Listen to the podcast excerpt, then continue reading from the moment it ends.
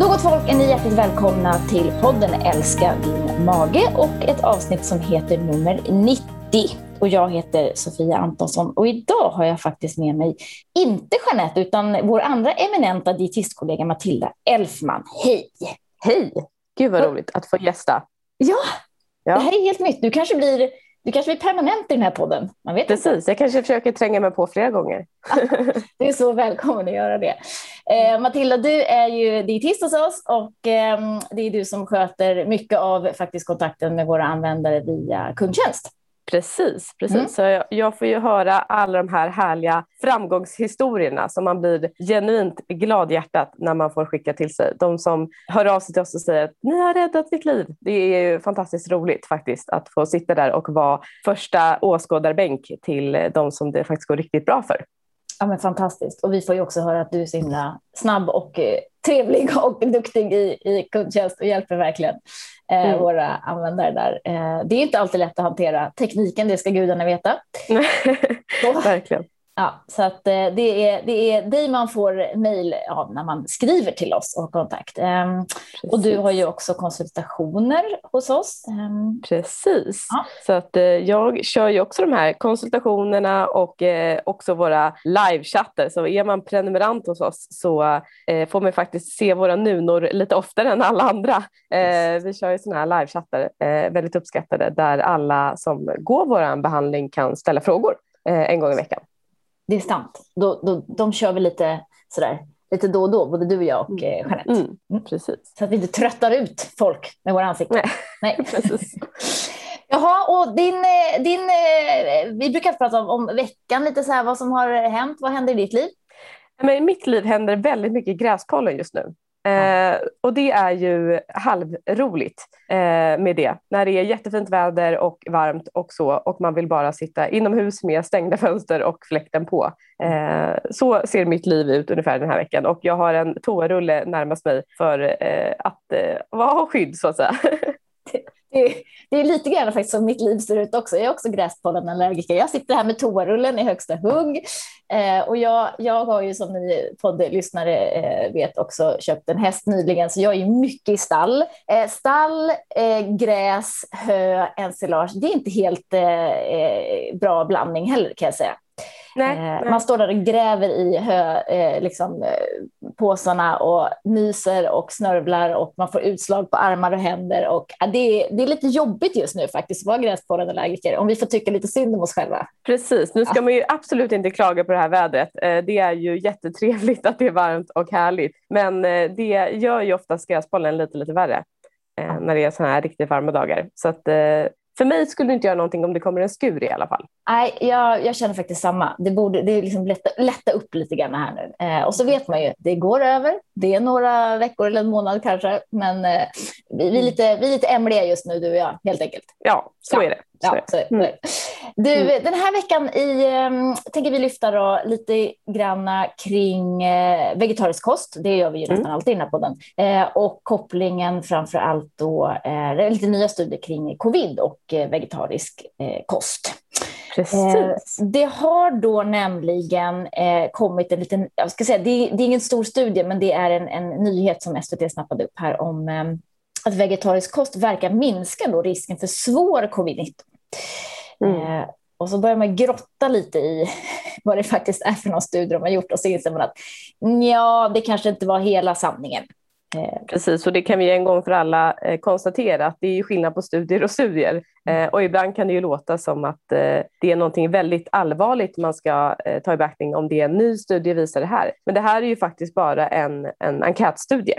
Exakt. Mm. Eh, så det är någon, någon, form av liksom möjligt samband, men, men det finns många andra orsaker naturligtvis också till, till, eh, som kan spela in. Och det är väl egentligen det man, man tänker i många studier, att man vill ofta bara isolera så att man ser att det är en faktor som ger ett resultat och inte en massa andra, eh, andra faktorer som spelar in. Eh, men det här visade, det är då 3000 läkare och sjuksköterskor i både Europa och USA som har fått i en kostenkät och det vet vi också hur bra blir det när man fyller i en kostenkät? Mm. Eh, kanske inte blir helt korrekt, man kanske glömmer bort, man kanske lägger till eller drar ifrån. Så det, det, redan där har vi en ganska stor då, eh, osäkerhetsaspekt. Eh, och då blev det ju så då, då eh, i det här så såg man att de som äter vegetariskt har 73 procent minskad risk att bli svårt sjuka i covid-19. Det, mm. låter ju, det låter ju bra. Eh, vi som mm. gillar vegetariskt, det är ju så här, ja, det är fint. Men då får man ju återigen då, eh, tänka att kanske finns det då också andra faktorer som spelar in eh, här egentligen. Precis, precis. Tänker jag.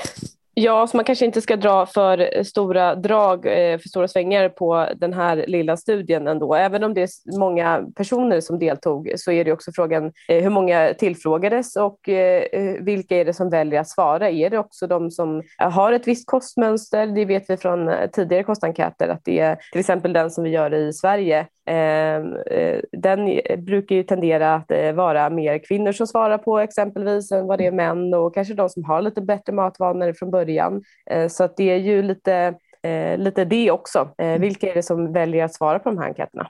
Exakt, och sen som du sa eh, tidigare när vi pratade om det här, varför har läkare och sköterskor fått svara? Det är väl kanske inte de som har varit sjuka? Eller? Nej. Nej. Och, och det är kanske de som har eh, något annat som påverkar mer om de blir svårt sjuka i covid. Och det är ju kanske mer hur mycket de utsätts för i och med att de är vårdpersonal och också deras stresspåverkan. Jag tänker att det måste ju vara faktorer som för dem som, som grupp då påverkar avsevärt mycket mer än kosten i det här sammanhanget. Eller hur? Ja men verkligen. Mm. Och sen var det ju då i den här studien också 70 procent eh, män då som var undersökta. Så det mm. här är en mindre säker slutsats då för eh, kvinnor. Men mm. det, det, det som ändå är bra, det är så här, vegetariskt är säkert. Man kan mm. prova det och det kan inte ge några biverkningar. Nej, så kan vi ändå säga. Så det, det, är någonting återigen som kanske pekar åt något håll, men det här är absolut ingenting som är egentligen eh, fastslaget kan man väl ändå säga. Nej, nej men absolut. Mm. och med det sagt då, eh, egentligen så, så lyckades jag eh, hitta en liten notis om, eh, om matrapporten 2021. Det är nämligen så att Food and Friends, som ju är en eh, PR-byrå med inriktning mat, gör ju varje år en eh, matrapport. Och eh, hela den tror jag inte är publicerad ännu, men det, jag ska bara snappa upp här då att den vegetariska trenden nu viker. Mm så tråkigt. Ah. Ja, men väldigt tråkigt. jag tänkte att herregud, nu har vi väl mer tid än någonsin att, eh, att gå runt i mataffärerna och hitta och, massa grönsaker och nya eh, saker som vi inte ätit tidigare. Eller beställa hem för den delen. Mm. Sitta på första paket hemma beställa. Ah. Men eh, tydligen inte. Nej, och jag vill, vill återigen bara så här, varför, varför hade vi pandemin? Ja. Alltså, kan, vi, kan vi komma ihåg? Eh, jag säger inte att att nöt, gris, kyckling, att det kommer att bli nästa covid, fast jag ändå tror att risken finns. Men mm. alltså, det är ju ändå så storskalig, liksom industriell eh, djurhållning gör att risken för sådana här sjukdomar kraftigt ökar. Mm. Alltså det mm. kan vi ändå slå fast. Så jag blir lite så här less att nu är det 20 procent av svenskarna endast som uppger att de ska fortsätta minska sin konsumtion av nöt och griskött. Mm. Och jag, ja. jag, jag, fast, jag, jag tycker fortfarande att många jag pratar med säger att men jag äter inte rött kött.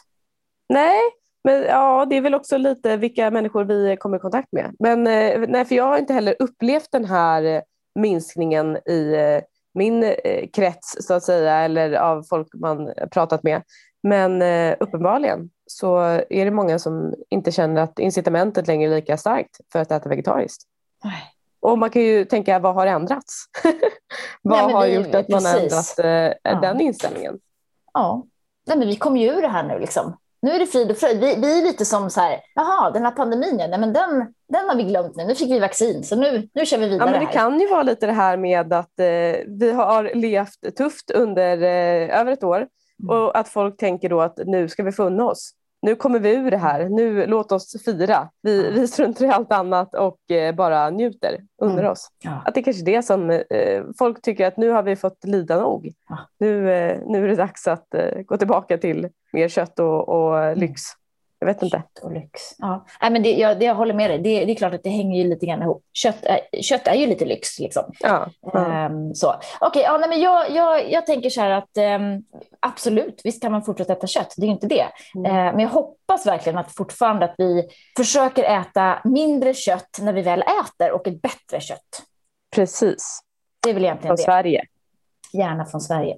Naturbeteskött från Sverige. Ja, precis. Min alltså, mosters ju... man är ju köttbonde och han brukar lägga upp mycket om det här på, på eh, Facebook. Att eh, man ska vara väldigt noggrann som konsument när man går in och eh, handlar i våra vanliga matvaruaffärer. Mm. Eh, ibland så står det ju naturbeteskött men man kanske glömmer att kolla vart ifrån kommer det här naturbetesköttet. Mm. Eh, bara för att det finns andra eh, svenska leverantörer så betyder det inte alltid att att det, just det köttet är från Sverige. Så att man Nej. håller koll på vad det är man köper faktiskt. Ja, men verkligen. Och det finns ju, vi, vi, ute där jag bor så har vi ju en Coop som också handlas, kallas för lanthandel, vilket ju låter som att man är på 1800-talet ungefär. Men ja. alltså, där har ju vi, eh, vi har en, en kille här ute som har både både får och eh, kossor. Eh, och eh, liksom, löpande så, så kommer det in liksom en, en hög med olika liksom, kött eller styckdetaljer och så står det en mm. prislista där. Liksom. Och så är det hans, hans får eller, eller kossor då, som med, med olika, eh, ja, man kan få vilka detaljer man vill där egentligen. Och det är så mm. himla fint kött. Och man vet att de här fåren har gått här liksom, i hagarna nästgårds, verkligen. Mm.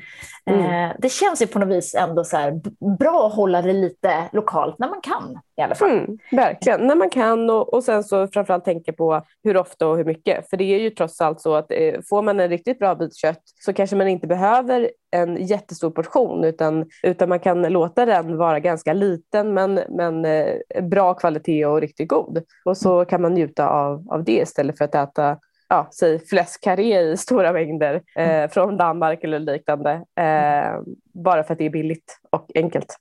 Låt oss bara skippa den här danska grejen. Det tycker jag verkligen. Mm, faktiskt. Mm. Vi, vi försöker undvika den på grillen i sommar. Japp. Mm. Eh, bra. Nästa eh, studie då som vi också egentligen, om vi hänger kvar i ämnet Ehm, eh, egentligen då kost, tarmflora och covid-19, eh, så har vi ändå någon form av eh, studier här nu som mer och mer börjar visa då på att eh, eh, en, en tarmhälsan, alltså diversiteten eller mångfalden bland tarmbakterierna faktiskt verkar spela en eh, roll och då en skyddande roll eh, när man har då många olika tarmbakterier och en, eh, en eh, högre risk när man har en tarmflora som är, som vi då kanske har i den här delen av mm. världen, lite mer utarmad. Precis. Det här har man då sett här i en, eh, en ny så kallad review som är egentligen en sammanställning kan man säga av, av eh, ett antal, eller genomgång kan man säga på ett antal studier. Eh, där man då ser att en mindre diversifierad tarmflora då ökar risken för att drabbas av svår Eh, covid-19. Och det här är ju då framförallt i västvärlden man har sett eh, det här, där vi har det här typiska processade eh, kosten. Precis, och det, det man eh, som väckte den här frågan eller funderingen var väl just för att, eh, ja, men som till exempel USA och vi, vi länder i Europa som egentligen är högfungerande samhällen, vi har ju drabbats väldigt hårt av eh, covid. Och då var ju frågan varför, varför gör vi det? Och det finns väl säkert många olika anledningar och orsaker till det. Men någonting som vi ändå har gemensamt är ju våran kost som eh, ganska mycket ser ut på samma sätt. Att vi äter mycket högprocessad mat, vi äter alldeles för lite fibrer, grönsaker, frukt, bär.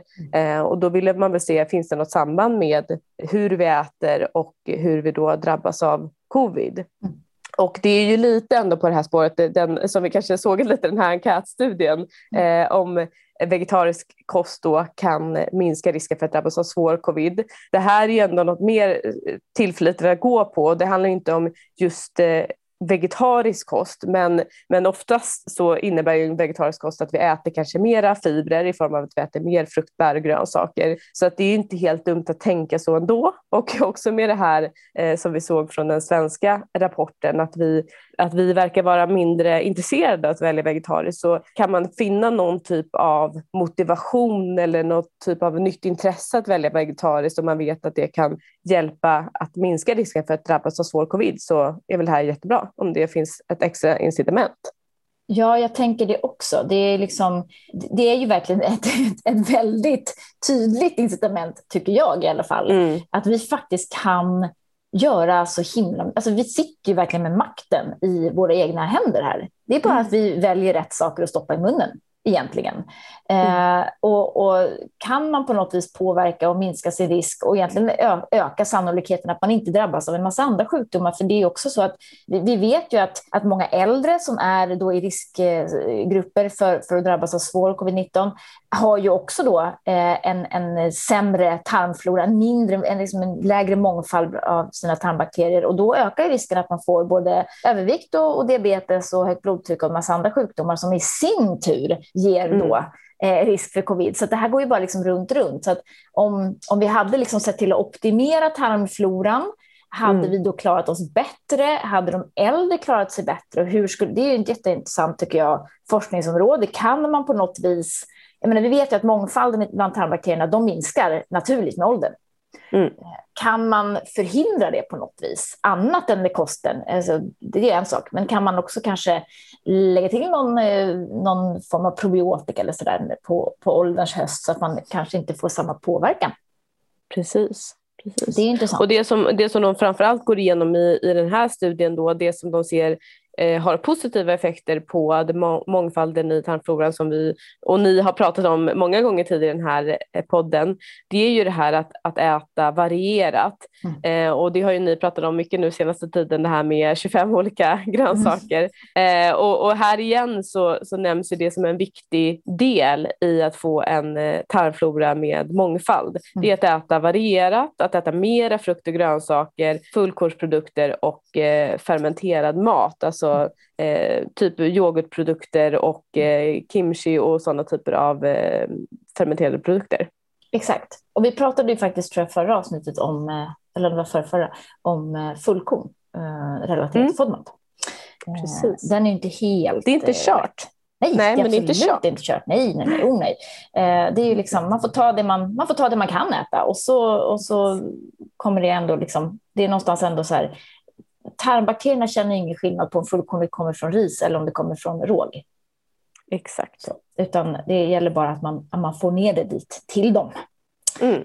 Ja, så att, där fick vi lite, ja, precis. Vi fick lite vatten på, på kvarnen igen där då, helt enkelt. Mm. Att eh, mm. den västerländska dieten inte helt optimal eh, för många, eh, många olika sjukdomar, men framför allt då kanske för just den här typen av virussjukdomar som, som ändå någonstans ändå har en länk till, till eh, mage-tarm. Och det är ju många som beskriver mm. att de har eh, fått mag-tarmproblem i samband med eh, covid och även kvarstående problem. Jag har faktiskt ganska många som jag eh, träffar som har liksom fått den här en, en, debut kan man säga av mag-tarmsymptom under covid-infektionen och mm. sen så, så blev de inte av med det där. Nej. Nej, men det är faktiskt också några som, som sökt kontakt till oss eh, på grund av det. Eh, och det blir ju spännande att se eh, om vi kommer få bara ett ökande eh, infall av sådana typer av eh, personer. Precis, långtids-covid i eh, tarmen. Ja, ja. Mm. Jag tror inte att den är helt... Eh, jag tror långtidscovid idag är ju mera alltså andra symptom. Alltså mm. man har trötthet och, och återkommande feber och massa olika såna diffusa grejer. Men, eh, men tarmproblem tror jag kanske man inte är riktigt lika uppmärksam på att det hänger ihop faktiskt. Nej. Så det, det är möjligt att det kommer. Verkligen, men någonting som jag tycker är, nu, nu känns det som att vi pratat om allt som har blivit sämre här under, under covid, men någonting som faktiskt har blivit bättre, det är faktiskt våra magar. I alla fall enligt magrapporten som Valjo gör vartannat år är det va? Just det. Mm. Mm. Så att, eh, och då kunde man se då den här magrapporten från Valjo att det är faktiskt färre som har upplevt problem med magen, magen jämfört med i den förra rapporten från 2019. Just det. Eh, så det är första gången egentligen på länge som det har gått neråt. Mm. Annars har det gått ganska stadigt uppåt i de här rapporterna, att det var mer och mer besvär från magen för de flesta personer. Mm. Men här då så ser vi en tydlig nedåtgång Mm. 10 procent har det minskat från förra gången då man gjorde den här rapporten. Och det man gissar att det beror på är ju att man, många har då mindre stress i vardagen kan man säga mm. jämfört med innan pandemin. så det är ändå någonting som är intressant. Att det, för vissa har det då blivit bättre. Ja, men precis. Eh, och det är, väl, eh, det är väl ungefär det vi har konstaterat tidigare också, att det har slagit olika hårt på olika, mm. olika grupper. Eh, och, och, vi har ju också en eh, lite ny info från MAG-rapporten här om, eh, eh, om det här med att dricka sina måltider och att hoppa över frukosten, som jag tyckte också var väldigt intressant. att, att flera, framförallt unga, hoppar över frukosten. Det är mm. intressant. Och då undrar jag, hoppar över frukosten? Ja, är det bra eller dåligt för det första? Ehm, mm. Ja, det, det kan vi ju inte säga. Eh, vi är alla olika och så kom fastan och så skulle man helt plötsligt hoppa över frukosten. Eh, jag är inte helt säker på att hoppa över frukosten, eh, för här är det då bara hälften av unga mellan 16 och 24 som äter frukost varje dag. Det är alltså 50 procent som hoppar över frukosten. Mm. Det är lite intressant. Eh, går man i skolan och kanske ska prestera och orka med, då tycker jag att frukosten är, den är viktig. Mm. Ja. Eh, sen när man har gått ut skolan, då får man göra lite som man vill. Men jag tycker att så länge man ja, går i skolan... och sen beror det lite på vad man, vad man eh, kan tänka sig att äta till frukost. Alltså är det så att eh, man inte är sugen på saker som kanske är bra för en, utan mer saker som kanske är mindre bra, då kanske det är eh, väldigt bra att skippa frukosten och istället eh, fokusera den där, eh, de där kalorierna på någonting som ger dig någon näring. Mm. Eh, Medan för vissa personer så, som kanske tycker väldigt mycket om att äta frukostar som är rika på eh, energi och näring så kan det ju vara värt. Det beror också på hur vardagen ser ut och man tränar eller inte och hur långt det tar tills lunchen om man känner att man eh, eh, får i sig energin man behöver eh, tidigt på dagen. Just det, exakt. Så länge man inte börjar dagen med en, med en energidryck kan jag tycka. Nej, den eh, kan vi ju skippa mm. för alla ålderskategorier. Mm. Ja, ja, men verkligen. Den, det, det är liksom inte en frukost eh, tycker jag. Eh, då, då är det bättre att, att skippa den helt, eller på att säga. Eh, men, men det är ju många ungdomar, då är man ju såklart över 18 eh, då. Men, mm. men ändå så förstår jag att det är, det är, det är lätt också. Jag har ju en, en son som är 14 och han är ju ingen storätare, framförallt inte på morgonen. Han är ju så här, han har aldrig tyckt att det var så här, oh, en stor frukost. Och mm. går ju ofta till skolan så här, ah, men jag glömde eller jag hann inte.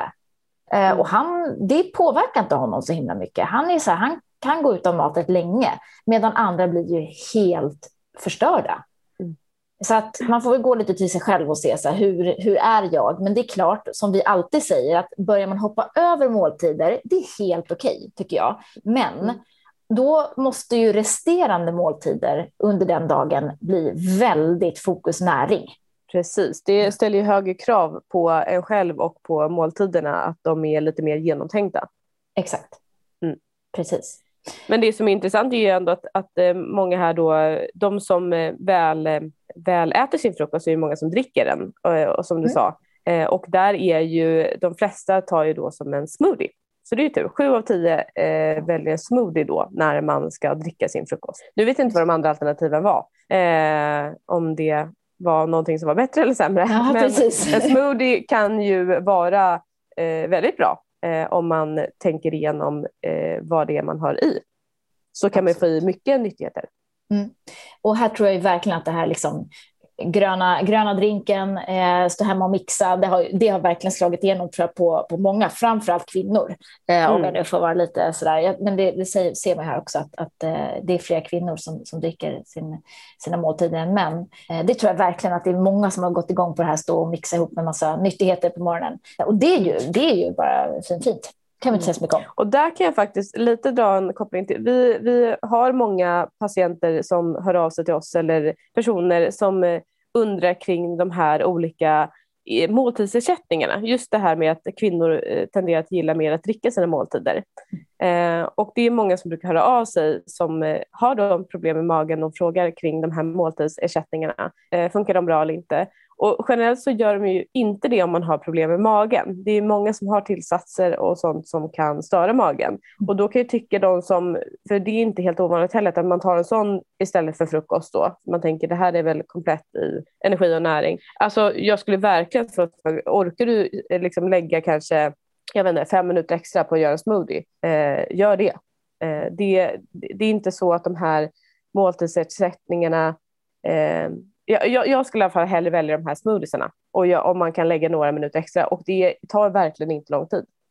Nej, det är helt, helt sant. Jag mm. är också mer för att göra för det själv. Det behöver inte vara liksom 18 ingredienser och liksom Nej, pulver absolut och inte. massa absolut olika saker. inte. Men jag tänker just det här att, att uh, försöka hitta sådana här... Uh, jag förstår att det är en enkel lösning och att det lockar många uh, och att det är kanske är enkelt att ta på vägen till jobbet så tar man med sig en sån där. Men kan man tänka sig att lägga några minuter extra och göra någon smoothie så är ju det eh, betydligt eh, snällare för magen för då kan du ju styra innehållet själv och det tar faktiskt inte så lång tid. Nej, verkligen.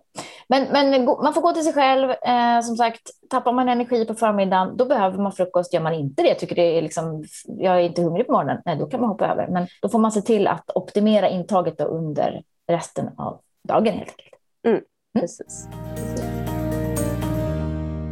Vi är sponsrade av Alflorex, ett probiotiskt kosttillskott med bifidobakterium longum 35624 och som också rekommenderas av VGO, World Gastroenterology Organization.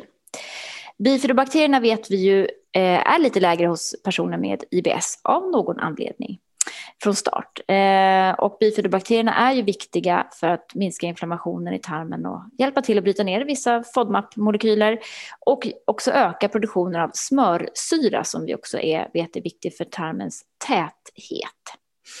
Eh, vi vet också att eh, under den första elimineringsfasen med FODMAP så har ju bifidobakterierna i tarmen en tendens att bli lite färre eftersom vi plockar bort en del mat till dem. Eh, så att eh, Alfredex är ett mycket bra tillskott för dig som har IBS och som också följer FODMAP. Och då är det så här att eh, vi tycker att du ska ta den med mat då ökar överlevnaden av bakterierna ner i tarmen. Och gärna med lite yoghurt. Eh, prova i fyra, gärna åtta veckor innan du gör din utvärdering. Eh, och så får du känna hur det känns. Så prova Alflorex. Vi går vidare med en, eh, ett inlägg egentligen som eh, jag i alla fall eh, känner att jag behöver... behöver Bemöta. Ja, alltså nu, så illa är det ju inte. Men jag tänker Nej. att jag vill förklara för att jag vet ju att många av, av alla IBS där ute är lite Alltså, vi är många som är sökande, man letar information och man vill liksom hitta det rätta sättet. Och vi har pratat om det relaterat till den här nya studien eh, på IBS och kost som kom för, för någon månad sedan här kring socker och stärkelse helt plötsligt. Och inget prat om FODMAP. Och oj, oj, oj, det blir liksom lite förvirrat på en gång märker man ju. Mm. Eh, och nu är det då en, eh, ett inlägg som Food Pharmacy, våra kompisar här, har publicerat. Ehm, och det är då en näringsterapeut som heter Maria Berglund Rantén som har gjort ett inlägg på som gästskribent hos dem och ifrågasatt egentligen FODMAP och liksom rollen som, som, som, eller påverkan egentligen som FODMAP kan ha på tarmhälsan på lång sikt. Mm. Eh, och det tycker jag är bra att vi lyfter, för jag möter en del, och det är säkert du också, som är lite så här, ja men jag kommer liksom inte vidare och man känner stress över att man är kvar i det, eliminering och, och hur ska jag göra och hur blir, liksom, blir det dåligt nu och så där. Precis, och det är vissa som eh, har en oro för att man förstör, så att säga. Eh, jag, jag träffar de som är rädda överhuvudtaget att påbörja en elimineringsfas. Man är rädd att, att förstöra sin tarmflora och göra så att man blir eh, överkänslig mot flera livsmedel. Eh, för att man har då kanske läst om att eh, FODMAP-behandlingen eh, skulle kunna påverka då tarmflorans sammansättning och i och med att vi vet att det är hur tarmbakterierna reagerar på, eller vilka tarmbakterier som reagerar på mat som kommer ner som kan avgöra om man får symptom eller inte. Exakt. Eh, och de studier som finns på FODMAP och tarmfloran visar ju att, att man tenderar att minska antalet bifidobakterier under elimineringsfasen, men att det återgår till det normala igen när man då eh, börjar lägga tillbaka livsmedel. Och det handlar ju om att många av de livsmedel man utesluter under elimineringsfasen är ju så kallad prebiotika, alltså maten till tarmbakterierna, framför allt då bifidobakterier. Mm. Och har de, ingen, har de inget substrat längre, då säger de tack för oss och sen så minskar de helt enkelt. Mm. Eh, så att det vi kan slå fast då är att FODMAP funkar ju väldigt väl. Det är en otroligt väl studerad behandlingsmetod som har 15 eh, år plus på nacken och hundratusentals människor i studier. Så det, att, den, att den funkar och är effektiv, det är ju inte det, är inte det vi ifrågasätter överhuvudtaget här. Eh, eller som den här skribenten ifrågasätter. Eh, men vad händer i tarmen och bör man istället gå liksom till grunden med varför finns det ohälsosamma bakterier i, i tarmen? Och då blir jag genast lite fundersam för att i Sverige idag har vi ganska, vi, ganska liksom, vi har inte så jättestora möjligheter att ta reda på hur det ser ut i tarmen. Nej, och framför allt så eh, har vi heller inte så mycket verktyg för att eh, tolka det och eh, avgöra vad, utifrån hur det här resultatet då eventuellt blir, vad ska vi göra för eh, andra eh, åtgärder? Vad behöver vi lägga till? Eh, vad behöver vi ändra i kosten? vad behöver vi eventuellt lägga till i form av probiotika? Mm. Hur kan vi få den här tarmfloran att ändra på sig? Mm. Eh, det blir ju någon typ av ögonblicksbild som vi heller inte riktigt vet om den är korrekt. Vi har väl inte riktigt kanske några standardiserade instrument för hur man mäter hur tarmfloran ser ut. Eh, men vi vet ju inte heller hur vi ska tolka resultatet och vad det innebär rent praktiskt. Nej, men precis. Jag, Ja, men precis. Jag, jag, ser det egentligen som att man kan gå två vägar. Antingen, om man har en, en person med IBS så har man ett antal symptom. Antingen så börjar man gräva i, okej, okay, hur ser det ut i tarmfloran? Man börjar göra tester som finns inom då funktionsmedicinen som kostar jättemycket pengar. Man kanske kommer fram till att man har någon, någon SIBO eller överväxta bakterier i tunntarmen. Ja, då ska man börja behandla det. Det är ganska lång, alltså, det tar lång tid, det, det kräver mycket tid tid och energi.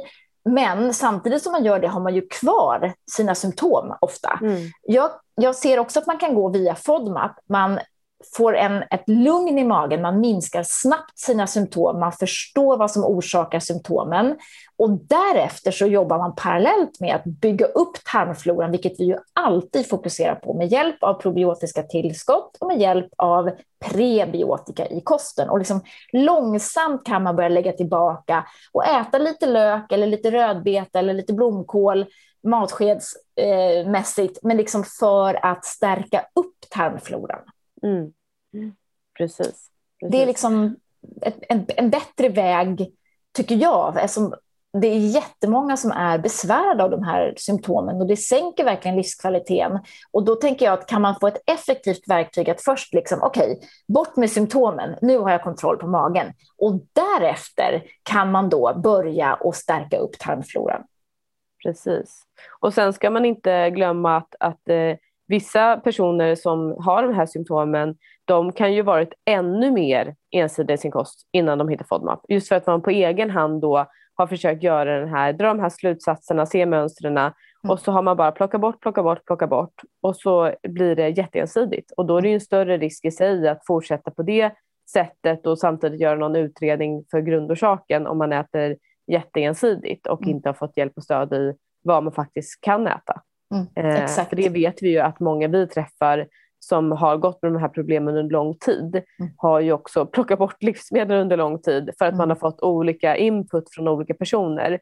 Och ja. så till slut så sitter man där med liksom någon typ av livsmedelsrepertoar som innehåller fem olika livsmedel och så kör man på det varje dag. Mm. Och det är ju inte någonting som är hållbart. Nej men exakt och jag, det jag blir lite så frustrerad över det är när man, när man skriver att ett, en FODMAP-behandling eller FODMAP-kost handlar om att begränsa fiberintaget under lång tid. Alltså det är inte riktigt det vi gör. Om man tittar på alla livsmedel på gröna listan så brukar jag säga att om man kan variera dem i liksom oändligt och äta av alla dem, om man gör det så skulle jag vilja säga att det går att äta, alltså om man nu ska raljera lite, men, men det går att äta bättre än, än många andra i det här landet. Gud, ja. Så kan man säga. Absolut. Eh, Absolut. Det går att få ihop en jätte jättefin kost. Eh, och vi vet att svenskarna äter alldeles för lite frukt och, och bär och grönsaker, det vet vi. Eh, och fullkorn. Så att alltså, vi kan verkligen optimera och få till en riktigt bra och näringsrik och fiberrik kost bara genom att titta på, på gröna listan. Och det är därför jag är så här, är det någon som är stressad över att det har varit elimineringen länge och jag blir inte riktigt bra, vet du, släpp det och så bara tänk varierat av det som är grönt. Mm. Så blir det, liksom, det blir jättebra. Sen lägger vi ju alltid till eh, en probiotika oftast med, med bifidobakterier under elimineringsfasen också. Eh, men man behöver inte ha liksom någon stress över det tycker jag. Nej, men verkligen. Och, och där kan vi kanske bara snabbt dra igenom det här. Vilka våra bästa tips på prebiotiska livsmedel när det kommer till FODMAP och låg FODMAP? Ska jag börja? Ja, kör på. Kål. Havregryn. Det är min bästa. Havregryn, ja, havregryn tycker jag också är perfekt. Ja. Eh, apropå det här med fullkorn och samtidigt kunna äta låg FODMAP. Då tycker jag havre är perfekt. Verkligen. Eh, edamamebönor tycker jag är bra. Konserverade linser tycker jag också är toppenbra. Absolut. Haricots Kiwi. Broccoli. Jag kommer på någon mer också. vi kan hålla på hur länge som helst. Men alltså, det är ju, och sen får vi inte glömma då egentligen, eh, havren är ju fullkorn. Fullkornsriset är ju också jättebra. Rött ris, svart ris, råris eh, och sådär. Eh, för att få i sig lite, lite mer fullkornet. Det kan vi faktiskt eh, inför nu när det är sommar och man kanske äter mera sallader och liknande så tycker jag ju att det svarta riset är ju väldigt gott att ha i eh, sallader. I och med att det är lite mera kompakt. Det är liksom lite mera, det blir inte så grötigt. Det är väldigt eh, kompakt. Jättegott att ha i eh, sallader. Bra tips. Och det är lite vackert. tuggigt liksom. Ja, precis. Ja, ja, ja. Snyggt också. Väldigt snyggt. Väldigt mm. snyggt. Mm. Uh, då, då kan man ha det, man kan koka det och så kan man kyla ner det. Så blir det lite resistent stärkelse i det hela. Mm. Om ni undrar vad resistent stärkelse är så får ni lyssna på ett annat poddavsnitt där vi går igenom det. Det finns säkert någonstans. Det finns det. det, finns det. Grymt Matilda! Vi har, eh, vi har lyckats eh, sno ihop ett poddavsnitt du och jag. Verkligen och kul att få gästa som sagt medan eh, Jeanette har det trevligt på Gotland. Ja, det är där hon är. Lyx. Det är där hon är. Det är där ja. hon är. Det är lyxigt. Ja, ja verkligen.